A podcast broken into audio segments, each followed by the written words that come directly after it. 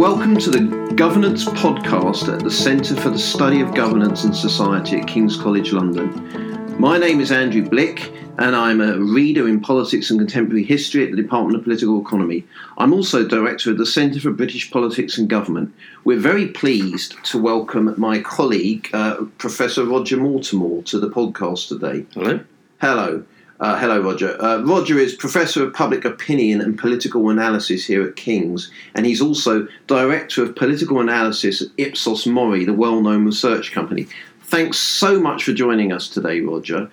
The subject of, of today's podcast is exit polling, and I understand you in, in the past have had a leading role in the conduct of That's right. I, I've been one of the many members of the team that produces the exit poll at every general election for the broadcasters that's uh, shown at ten o'clock at night on election day. Right, so the one that we see go out at the beginning of the, uh, uh, at the that, beginning of election that, that, coverage. That, that's exactly it, yeah. Right, on uh, on B B C One, I T V and Sky and News. Sky News, all, all, all, all of used... them at the same time, all using the same poll. Okay, good. So to start off with, simple question, what is an exit poll?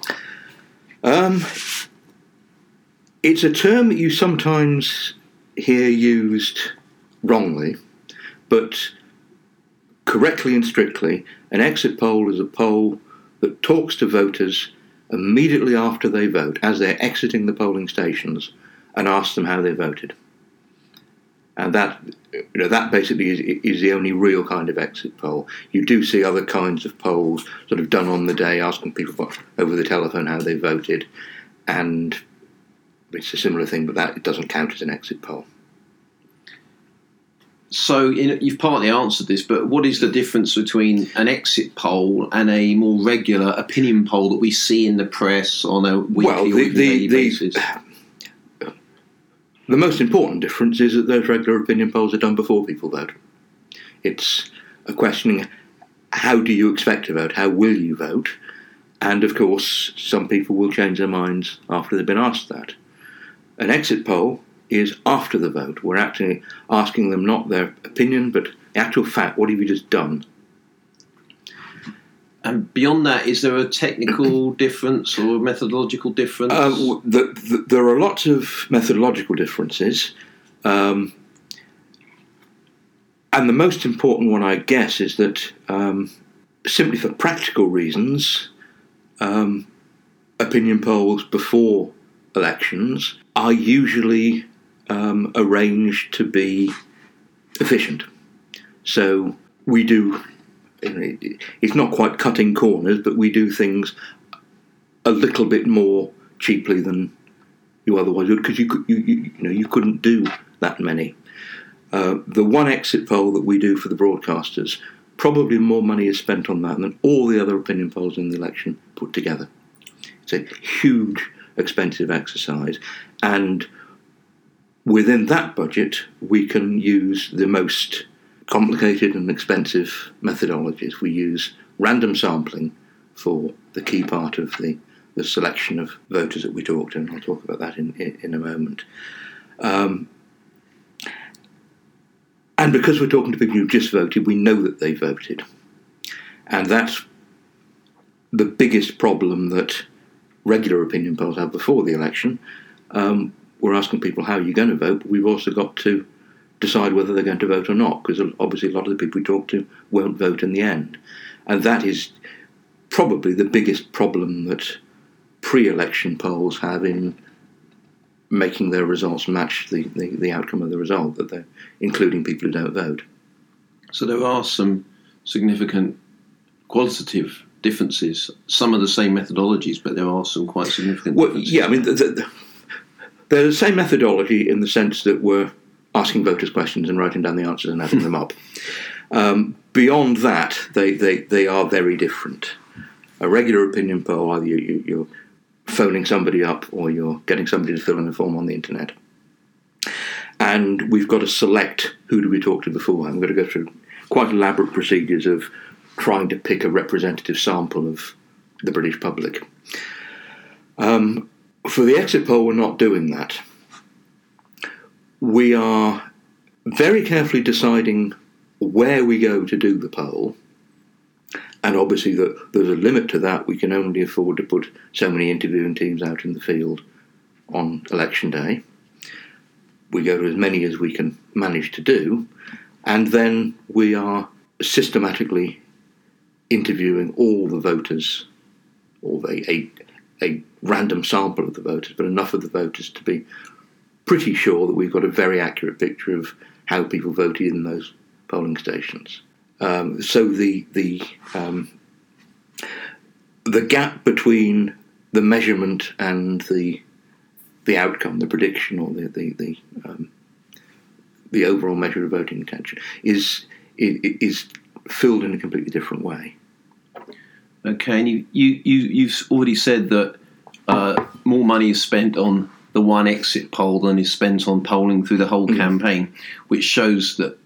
The, the people paying for it obviously place a very high premium on this, but who are the customers? Who is who is paying well, it, for it? It's paid for by the broadcasters, so B B C, I T V and Sky News. Um, they jointly commission it, and clearly it's a big part of their election night programme. Um, they commission it from um, a team of academics who um, design the poll and do the analysis, working with polling companies who actually do the practical work of putting interviewers on the ground and, and doing the interviews. So the the polling company I work for, work for Ipsos Mori, has been doing this since nineteen ninety-seven. Um, in recent elections, we've generally worked with another company called G F K, used to be called N O P. Um, and then there's an academic team, um, John Curtice, who's employed by the B B C, Colin Rallings and Michael Thrasher, who work for I T V and Sky News, um, and between them and with their colleagues, they design exactly how we're going to do the poll, where we're going to go and do the uh, the interviews, and then when we get the data back on the day, they analyse that and work out what it means in terms of actually predicting the result of the election.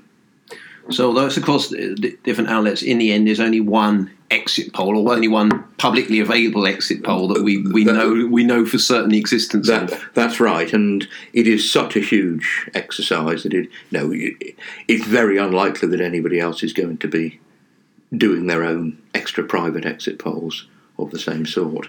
Um, there used to be more than one. B B C and I T V used to do separate ones until two thousand one.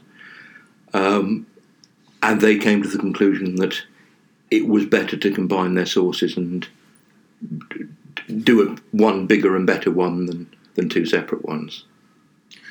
Okay, now uh, exit polls, I suspect, are not unique to the U K, but in in the context of the U K and what we call the first past the post electoral mm. system, what what particular challenges does that system present as opposed to if you had a more proportional electoral system, well, for example? If we were exit polling in a system with proportional representation, essentially we'd be measuring something different. All we'd need to measure would be how many votes each side's got. That's not the aim here. The, the, the complications of first past the post are really the, the whole essence of what we're trying to do, because the broadcasters want to know how many seats is each party going to win.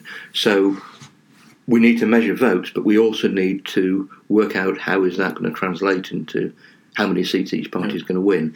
And the whole design of the exit poll is built around making that translation, of giving us the information we need to, you know, to jump from one to the other. And I've noticed that in terms of the presentation of polling between elections is all about the percentages in the way it's presented, and they don't say that much. Whereas on the night of the election, all you really hear about is the seats, and there's not much discussion of the, uh, but, but perhaps because that could be an unwelcome distraction from, from the, the, the, the matter of the seats. That, that That's right, yeah. I mean, we, it would be perfectly possible to design the exit poll so that it was predicting vote shares as well as seats, and it, I mean, that used to be done, but you know, that then does become a distraction. It's not what they want to talk about. They want to talk about has the has the biggest party won a majority or not, which is the biggest party. Um, and if you get a position where seats and votes don't match up very well, um, you just get confused if you're trying to talk about both of them at once. Now, the regular opinion polls, they don't have that level of information. You know, within what you can afford to do with an ordinary opinion poll for a newspaper. You can measure the votes relatively easily, but you need huge amounts of extra information to turn that accurately into seats, which is exactly why you need this much bigger, more complicated exercise for the exit poll. What is success in the context of an exit poll, in your view? Um, well, it, it, it, it's it's a very difficult question, because what would be regarded as success, you know, in, in terms of our work as, as political scientists or as market researchers, is quite simply to make a measurement that is within the margins of error of the poll. But that's often not enough for journalists and for other critics of polls. They want to criticise even when we haven't done the impossible. Um, now, in fact, the exit poll in recent years has been extraordinarily accurate, extraordinarily successful, really more than we could reasonably expect. We've been lucky. In three of the last four general elections, we've got the number of seats for the biggest party within four seats. Now, the margin of error is much, much bigger than that. It, I mean, you can't calculate it exactly, but it's in the region of plus or minus sixteen seats. So when you've done your poll, all you can confidently state, all you would be allowed to, to, to say, if this was an academic paper we were writing, is our researchers said that the result will be within sixteen seats of this. And sixteen seats is a lot. It's it, it, it's really too big a margin to fit the, the, the level of precision people want to understand what's happened in the election. It's the difference between a party winning a relatively comfortable majority in Parliament and being well short and having to look for coalition partners. Um, and it's in fact is exactly what happened in the one recent poll when we were a little bit less accurate than that. Um, in twenty fifteen, the poll said the Conservatives would get three hundred sixteen seats. In fact, they got three hundred thirty-one. Now, that's not wrong. That is within the margin of error. But as far as critics of polls are concerned, that looks wrong, because three hundred sixteen, what the poll said, is a hung parliament, and three hundred thirty-one is a majority government. And there's nothing you can do about that. But polls cannot be supernaturally accurate. They are polls. They're surveys. Laws of statistics dictate that there is a margin of error just through sampling error. But people would like it to be more accurate than that. So we can come up with a poll that we are satisfied with is as good as it could reasonably have been, and that's not necessarily going to satisfy everybody. Now, clearly, um, we like to satisfy everybody. If we are lucky, if we carry on being lucky and getting ridiculously close, getting the exact number of seats as we did in um, in twenty ten and again in twenty, uh, two thousand five, um, you know, that's great and clearly that's a success. But it's it's difficult when the expectations are unrealistic, and because this is a very complex um, subject that a lot of people don't understand, it's often difficult to get across to people why it isn't realistic to expect that an exit poll can always predict within five seats. And I also suspect that in, for instance, nineteen ninety-seven, whether you were ten, twenty seats out when Labour were going to win a huge majority, and that was pretty widely expected, doesn't really matter that much. It's it's in an era where, for the time being, I'm not predicting what's going to happen in future, but for the time being, results have been very tight, and winning an, a workable majority is much more challenging. That suddenly you, you're expected to produce this pinpoint accuracy, and I can understand why people want that, but then there are these, these scientific criteria we're all talking about which are difficult to get across. Yeah, but that, I mean, that's absolutely right, and the, the same applies to the conventional polls as well as to the exit polls. When the election isn't close, it doesn't matter if you're a little bit out, and nobody notices. And people say, hey, the polls are great. And maybe get a, a an unreasonable level of expectation and trust in what the polls can do, because they're simply not noticing how accurate the polls are. And yes, as it happens, the exit polls in nineteen ninety-seven were a little bit further out. Um, of the two polls, one overestimated Tony Blair's majority, one underestimated it. But it didn't matter, because they, you know, it would have been almost impossible to not notice that Tony Blair was going to get a majority. Um, with politics at the moment, with results likely to be close, it matters far more if the result is a little bit different. And there's absolutely nothing we can do about that. It's not within our control. What are the, and you touched on some of this, but what mm. are the major challenges in conducting an exit poll? And if you had unlimited resources, we've said these polls are very well resourced mm-hmm. compared to, to your regular opinion polls, but if you had unlimited resources in time, money, et cetera, what might be done differently? Well, with, with unlimited resources, quite simply, we'd make the poll much bigger. The more people you interview, the more places you go and do interviews, the better your information's going to be. And, you know, this does happen in some of the countries. Um, I mean, I'd better not, not mention the country, but a, a country where we've done exit polls at Ipsos relatively recently. Exit polls were a new thing. It was massively important to make absolutely sure that the exit poll worked and worked perfectly and created confidence in the whole polling industry and so on. Um, and they sent out interviewing teams to tens of thousands of polling stations. Now, you know, yeah. we, we we can't afford to do that. For our budget, which is big, we can poll at between one hundred forty and one hundred fifty polling stations across the country. And that's the the biggest challenge. I mean, that number of polling stations will give us a total sample size of somewhere between twenty thousand and thirty thousand, which sounds big. But it's not really, because it's not the total number that matters, because what's a far bigger determinant of whether that gives us a good prediction or not is whether we're at the right polling stations. There's a massive difference between polling stations. There are lots of polling stations where almost everybody votes Conservative, and lots where almost everybody votes Labour, and a lot which are split fifty-fifty. And if we don't get the right mix of those, then the poll isn't going to be right. And the big challenge we have in this country, which applies to nowhere else in the world, we can't check beforehand and make sure that our sample is representative, because voting numbers are not published at polling station level. This is part of the law, goes back to the eighteen eighties to yeah. protect against corruption and bribery, yeah. um, to, to, to, to stop the... the, yeah. the, the we now election. Have pre-budget statements instead of corruption and bribery with elections. Uh, yes. But with, with, with those pre-budget statements, um, even if the Chancellor knows which village he is expecting to vote for him as a result of that, he can't check up afterwards that they have done. Indeed.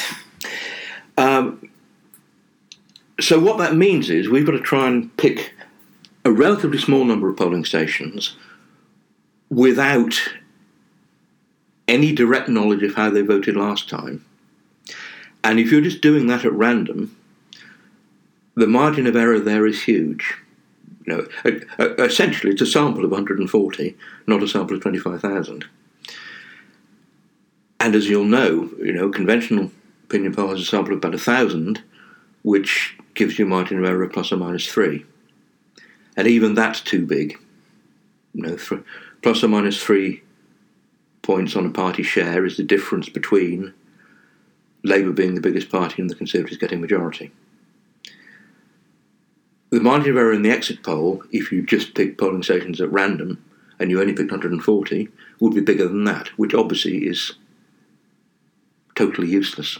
So the challenge is to find some way of getting around that, of being sure that the information that we're getting is useful and representative and is telling us how the voters are voting, without having to go to tens of thousands of different polling stations, which we can't afford to do.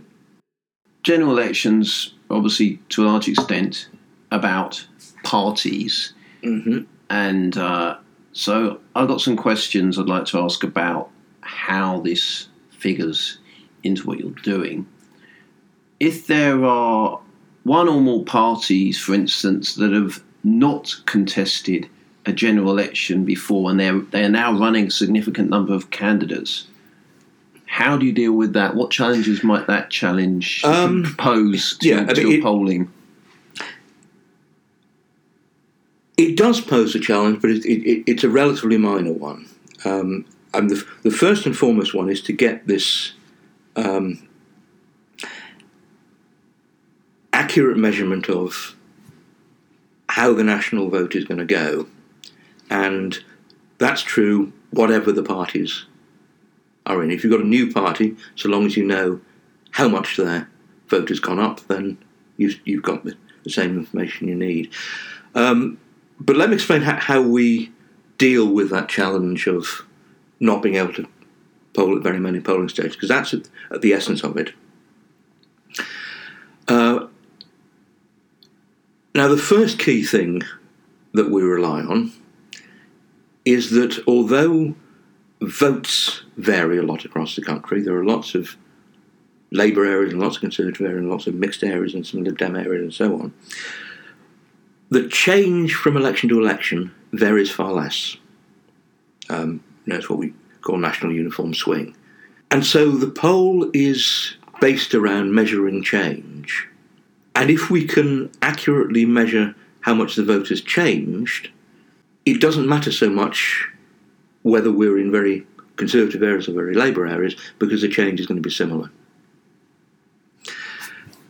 How do we measure the change, given that we don't know what happened last time? Well, this is the the clever bit, and this is also why there can only be one exit poll, because we're using something that a new exit poll can't have. We're using our information from last time. As far as possible, one hundred forty polling stations where we go to and do our poll are going to be the same as one hundred forty polling stations where we voted, where we polled at the last election. So although we don't know what the official result in those polling districts was, we know what our poll said in those polling districts. And so in each of those one hundred forty different polling districts, we've got a direct measure of change from the last election to this election. Add them all together, you've got a measurement of what's going on across the country.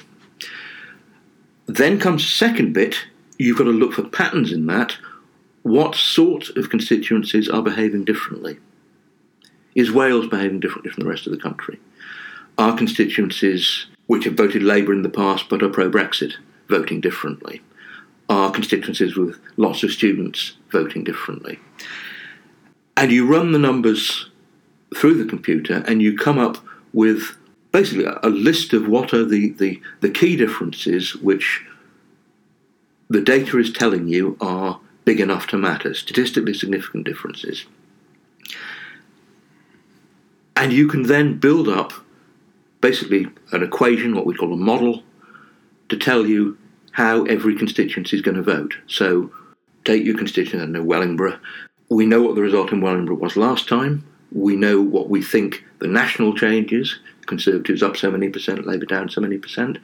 And we know what are the other differences in our list that apply to Wellingborough. Okay, so it, it, it's not in Wales. Maybe it's slightly more pro-Brexit than, than others and so on. And we add in all of those, and out of that formula comes a prediction of, here is our predicted result in Wellingborough.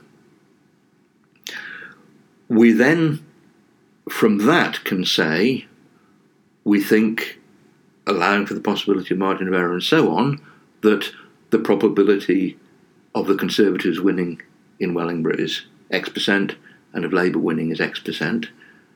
We add up all of those probabilities across the country and that gives us our prediction. So we've built in all the different factors that we can detect in the data on the day. And that means that, in theory, most of the time, so long as we know what to look for, we have all we need if the measurement is right. Now, we've still got to do the, the difficult but straightforward bit of actually getting the, the interviews on the ground, finding out how our polling station in Wellingborough is, is voting. But that's a, a relatively straightforward part of the job. But if there's something, obviously, that we haven't thought of and we haven't built into the model, then we've got a problem. So if it turns out that constituencies where there are lots of farmers are behaving completely differently from everywhere else, and we haven't thought of that and we haven't put that into the the input that's gone into the um, into the computer, then maybe we're going to miss that, and maybe we're going to be that far out on those different constituencies. And if it's something we have thought of, then we've you know we've still got to make sure that we've got enough information to deal with it. So, for example, in uh, twenty fifteen, it was obvious before the election that um, UKIP was going to be a big player for the first time. Now, we couldn't have measured how well UKIP was going to do if we weren't polling in enough constituencies where UKIP was going to do well, because UKIP, you know, when we could guess they weren't going to do equally well across the whole country. They were going to be strong in some places, weak in other places, and we needed to have enough constituencies where we expected them to be strong and enough where we expected them to be weak to make sure that we could build all that information into the prediction. So the challenge when you get changes in the circumstances, new parties coming in, new issues coming up and so on, um, is that maybe we need to change where we're doing the poll, in this case to bring in more... Um, More likely UKIP. More more, more, more likely UKIP areas. Um, I mean, another big change that's happened over the last few years, suddenly Scotland has become far more significant in the result, because up to twenty ten we knew that Labour was going to win almost every seat in Scotland. You didn't need much polling to find out what was going on there. Now suddenly Scotland is a lot more complicated. It's making a much bigger contribution to the overall result. Um, so we need to make sure we're doing enough interviews in Scotland to get a reliable measure of what's happening there. Um, so that means that one of the elements that we do have to do, and one of the things that complicates it, we can't just go back to the same one hundred forty-whatever polling stations every time. We do have to fine-tune that selection. Uh, and also you get the complication that every now and then polling district boundaries are going to change, so if you went back to the same polling station, you simply wouldn't be polling the same people. So again, at that point, you've got to tear it up and go somewhere new. Um, and as it happens, that part of the job is my job, which is when we've got to pick new polling stations, somebody's got to look through all the available data and pick which are the best ones. So, given that we've decided we want to poll in a constituency for the first time, which is the most representative polling district. Do you ever go there physically and have a look? I don't usually go there right. physically, no. Um, we try and do it, first of all, from local election results. Yeah. So although we don't have any local breakdown of the general election results, we can see how the wards vote at local elections. So we can see which, you know, which, which is a, a reasonably balanced ward as opposed to being strongly Labour or strongly Conservative or strongly S N P or whatever. Uh, and then within that ward, we can look at the census data of the polling districts and try and find the most typical polling district. So you must get to learn a lot about the geography you, you, you, you, and, and profile of the United Kingdom through uh, this job. Uh, uh, exactly. You have to have quite a good feel for what sort of place, as described in the statistics, is a good place to do the exit poll. And each area, so it, you would do Northern Ireland, for instance, so you'd have to look at... Um, oddly enough, no, we don't do Northern Ireland. You don't do Northern Ireland? Um, Northern Ireland, of course, is, is a completely different party system. Labour, Conservative, yeah. Liberal Democrats don't win seats in Northern yeah. Ireland. They don't usually fight them. They don't run in that many sometimes, but yeah. So doing the exit poll in Northern Ireland wouldn't contribute at all to knowing what's happening to Labour and Conservative. Now, it, was, it it would be useful, and particularly at the moment it's becoming more useful, to know how are the seats going to fall out between the different Northern Ireland parties. But to do that, we'd need a full-scale separate exit poll in Northern Ireland. You know, do, doing... With all the numbers related to the divisions and the different groups. And, uh, uh, yeah. Exactly, yes. I mean, you know, suppose we set aside five polling stations in Northern Ireland as part of the poll. From five polling stations, we couldn't possibly get a reliable measurement of how is the D U P doing against the U U P and how is Sinn Féin doing.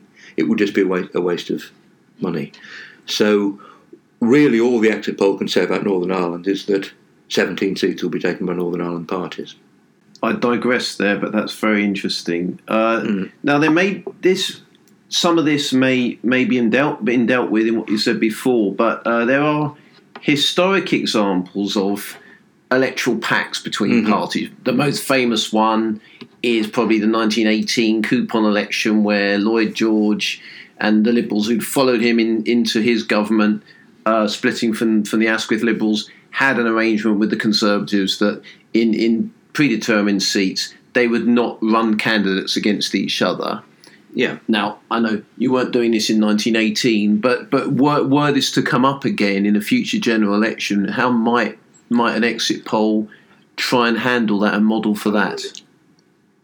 It won't really be very different from what we're doing already. Okay. It it it'll be all part of the measurement of what happens to the votes of each of the party in different circumstances.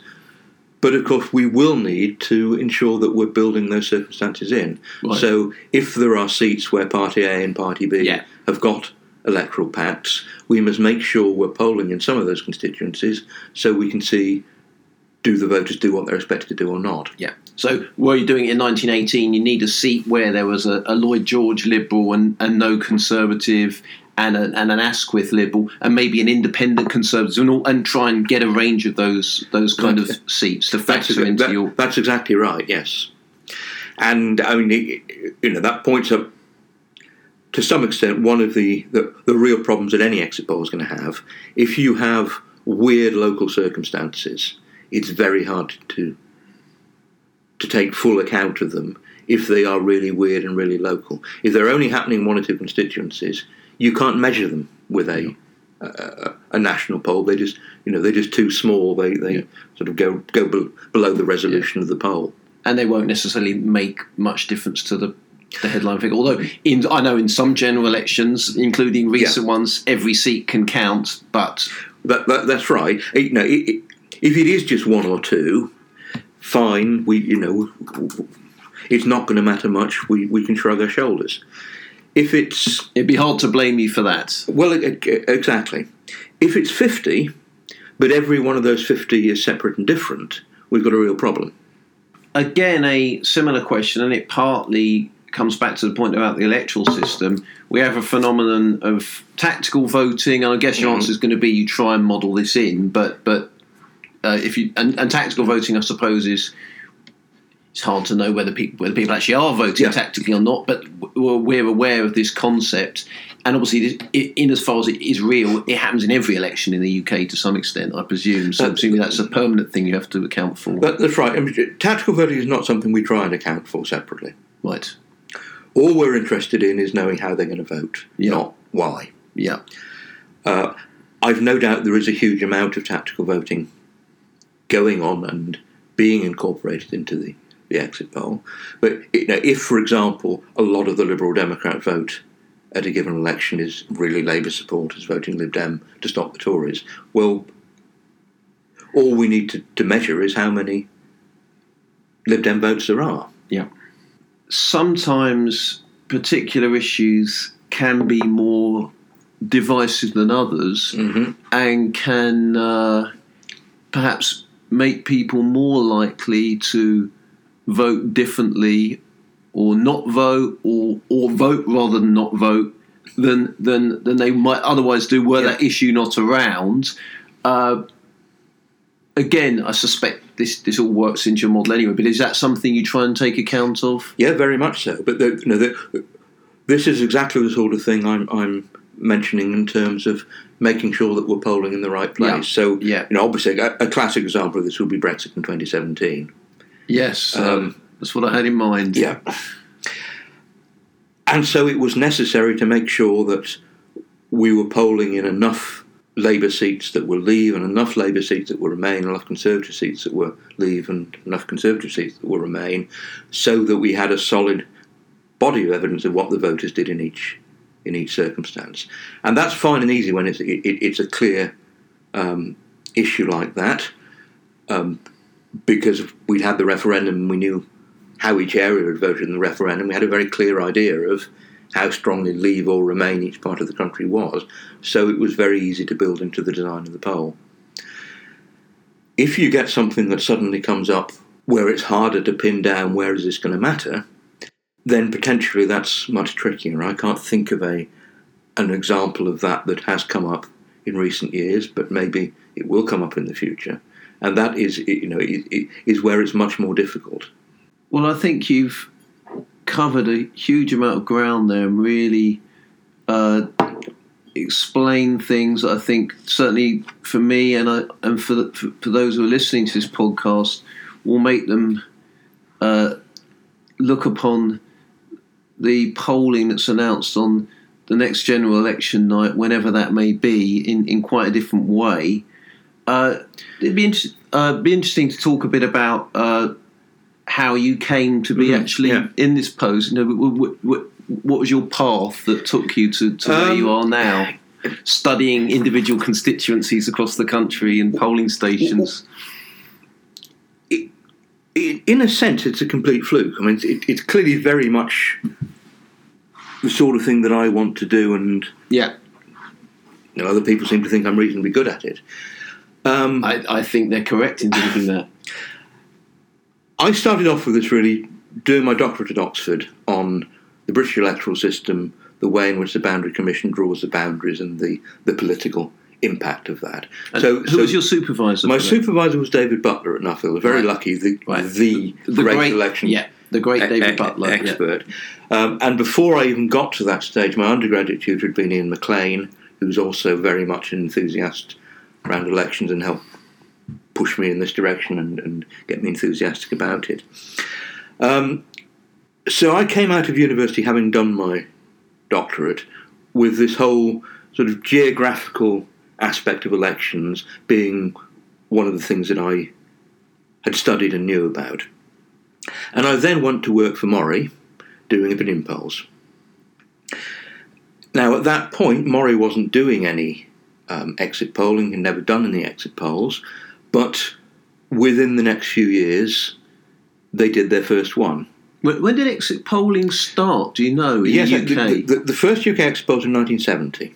Okay. Uh, it was just in, in one constituency right. for the B B C in nineteen seventy, and then that worked and they rolled the whole thing out nationally, both B B C and I T V in seventy-four. And that's a very interesting election for them to have uh, to start started with. Mm. In that uh, it, we went through a cycle of, at first it looked in the late sixties that how Wilson's Labour government was dead in the water. Then it looked like they'd eat their way back, or this was popular wisdom that that they were going to actually win the general election. And then actually they lost it. So was that poll accurate? Did it? The poll was very, very accurate. Right. It play, played a big part, I think, in establishing the idea. Right. So it's partly, again, these these luck. This luck, it, it can happen to be a good time to have, to have been right. To have been right in that election would earn you a lot of credibility. Exactly. Um, and to be honest, that, that's the way a lot of social science works. If it's at, at the right time yeah. and... And it could be for the wrong reasons. For for, for, yeah. for the wrong reasons, or or for, for luck, or for a, you know a a correct but imprecise yeah. conclusion happening to be bang on the mark. Yeah, and that convinces people who don't really understand what it is anyway yeah. that this is a great idea and ought to be promoted. And being being wrong for the right reasons that rarely uh, wins you any support. Exactly, um, and it. it It's a problem with you know, all, all of what we do in academia, really. They, the disconnect between our methodology, going about things the right way, the speed, that the, the, the time that takes, and also the, the realistic expectations of what we can deliver, the disconnect between that and what the punters out there want, or what people who are intermediaries between us and the punters think the punters want, which is quick, decisive, simple answers yeah. to questions. Which, you know, I, I'm sure is what the punters want, but... Yeah. Sometimes that's impossible. And and anyway, so you came in, you were taking this on for, uh, for, for Mori, started doing them. Yes, exactly. I mean, it, Mori made the decision to start doing exit polls, I think, essentially because there was a um, The company that had previously been doing the I T V exit poll wasn't going to carry on doing it, mm. so there w- was a chance to tender for the contract, and we went for it and got it. And um, was this Bob Worcester, our good friend, Sir Bob Worcester? Bob, Bob, Bob Worcester right. was, head, w- was head of the company then. Right. Whether it was he who made that decision or not, I'm not sure. May have been whoever was head of political research at the time, but I'm sure Bob, you know, was was fully behind it.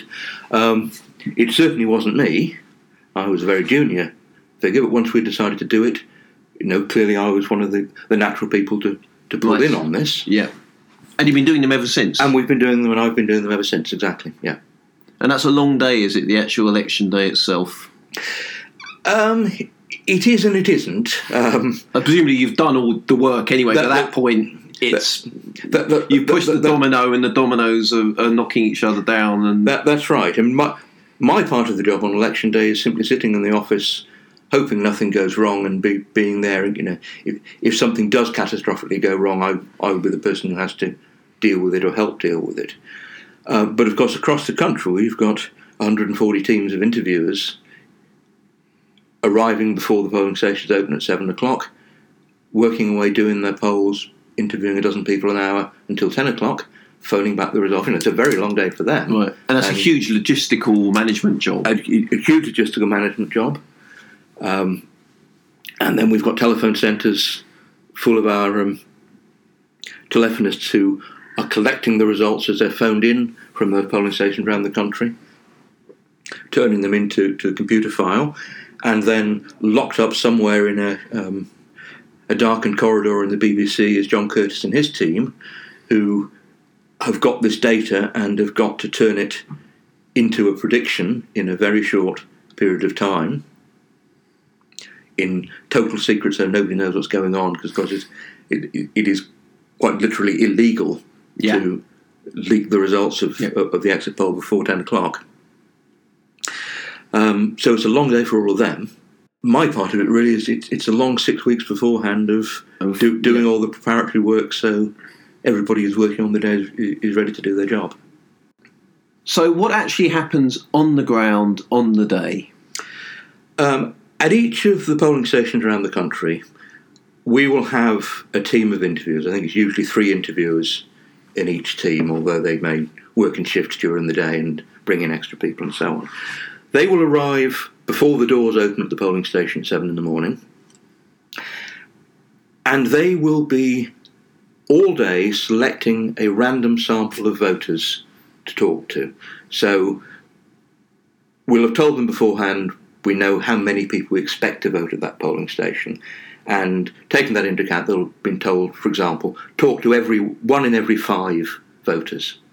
And so one of them will have a little mechanical clicker to count the votes, and every time they reach a multiple of five, they will stop the voter as they come out and ask them to do the poll. And doing the poll is very simple and straightforward. They're given a replica ballot paper and asked to fill it in again the same way they've done before, fold it up without showing it to anybody, put it in a ballot box. So it's very quick. It replicates as far as possible the action that they've just done. And we find, because it's quick and simple, it is possible to persuade most people to do it. And we get a response rate of well over eighty percent, which is absolutely phenomenal for this sort of survey. And that's vital in terms of, of making the data reliable. We are really getting a pretty solid sample of all voters at that polling station to take part. Uh, if the voter says no, we replace them with the next similar voter, so the next person of the, the same gender and approximately the same age and same class, if there are sort of obvious differences in that and so on. Um, but we, we we keep an eye on that, and we check whether there's a difference between the uh, the original selections and the substituted selections. At several points during the day, the interviewers will stop and will open the ballot box and will count all the ballot papers and will then phone back their numbers to the telephone bank that is, is recording all the things. So through the day at various intervals, we've got the data coming in through all the polling stations and being fed off to the analysis team, who will add it up and build it into their model and work out how is this prediction going to going to work out?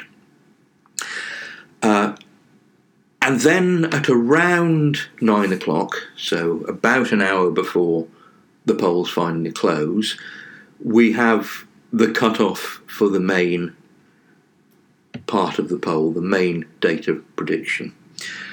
So at that point, again, all the polling stations will phone in their numbers at that point, and that's the final data that the analysis team will then use to produce the number that is put into a sealed envelope and handed to David Dimbleby and Jonathan Dimbleby and whoever's doing the the, the, uh, the Sky thing.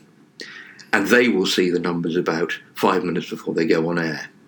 So it's exciting for them as well. Um, but that's basically the process. And I mean, it's very straightforward in, in, in a sense, but of course it's also difficult and lengthy. And, um, you know, well, well, that sounds nice. Um, if it's pouring with rain and if the, the, the, the voters don't want to stop and if you've got um, local officials who are being unhelpful and so on, it can be a very stressful time as well. And the interviewers do an incredibly good job, and the data has always arrived on time and has always been and, correct. And who are these people? I mean, and how do you find them at what could be relatively short notice in, in for instance, circumstances of a snap general election? Well, they're all part of the regular interviewing panels for Ipsos Mori or N O P or whoever it is doing the poll. So they're people who are working on all our other market research at other times. Um, we tend to use the, the same interviewers on the exit poll again and again. Um, they like doing it. It apparently is a, a, a you know a really popular and um, ego-boosting thing to do, to be working on the, the election exit poll. And I guess you know, they will then love it when they can go home and you know, unusually can see the direct impact of what they've been doing all day on their television screens. But this only works, of course, because we do have these panels of interviewers who all the time are, are doing their um, job of face-to-face interviewing for market research. Right, and it might be shampoo, it might be supermarkets, or it might be who you're going to vote for, or, who, or in this instance, who did you vote for? That, that's right, yeah. And I mean, it's one of the facts of life that the number of companies that are doing this, the amount of business that is done in face-to-face interviewing is steadily contracting. It's getting harder and harder to um, to find enough interviewers for big jobs like an exit poll. A word you've mentioned a few times is computer. I suppose mm-hmm. in, in nineteen seventy, I suspect there was a computer of some kind involved, but even in the time you've, you've been doing it, there must have been some significant changes in, in the technology. Has it made it easier, or has it just increased people's expectations, uh, or just changed the way you do it in any I, way? I, I think it's probably a definite benefit. I mean, in the time that I've been involved, there hasn't been, I think, much of a real change in, in, in the the statistical end of it. Right. Um, it, it's a pretty sophisticated computer model, but we've been able to do that since the nineteen nineties. Yeah. It would have been, I suspect, a lot simpler in the nineteen seventies. And in fact, when I first did it for Mori with I T V, we were doing things on a less complicated basis than N O P and B B C were doing it. So B B C had the the, the big computer model that we use now.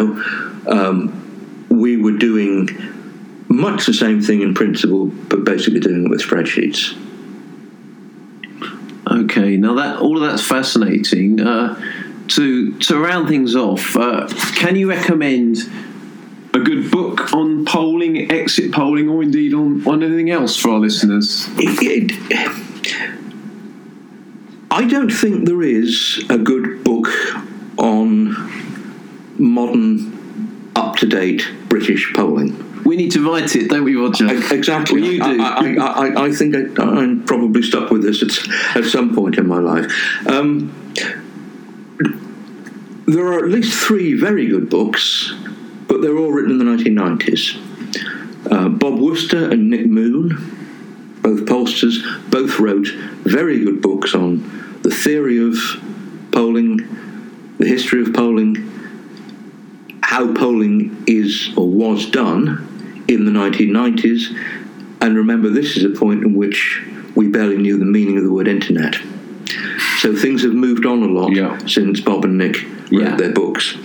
Um, at exactly the same period for, for the academic market, David Broughton wrote an excellent undergraduate textbook on Um, opinion polls, and all of those three, I'd, you know, I'd, I'd recommend. They're very good right. reads.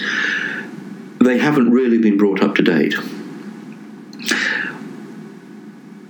On the exit poll itself, um, the best thing by far is a single article written by John Curtice and David Firth.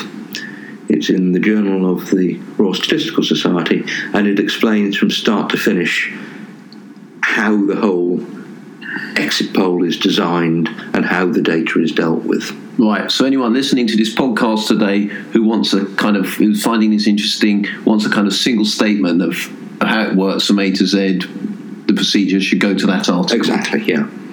Very good. Roger, that's been great. Uh, to all our listeners, thanks for joining us on this episode of the Governance Podcast with Roger Mortimore and me, Andrew Blick. To learn more about our upcoming podcasts and events at the Centre for the Study of Governance and Society, follow us on Facebook, Twitter and Instagram at C S G K C L.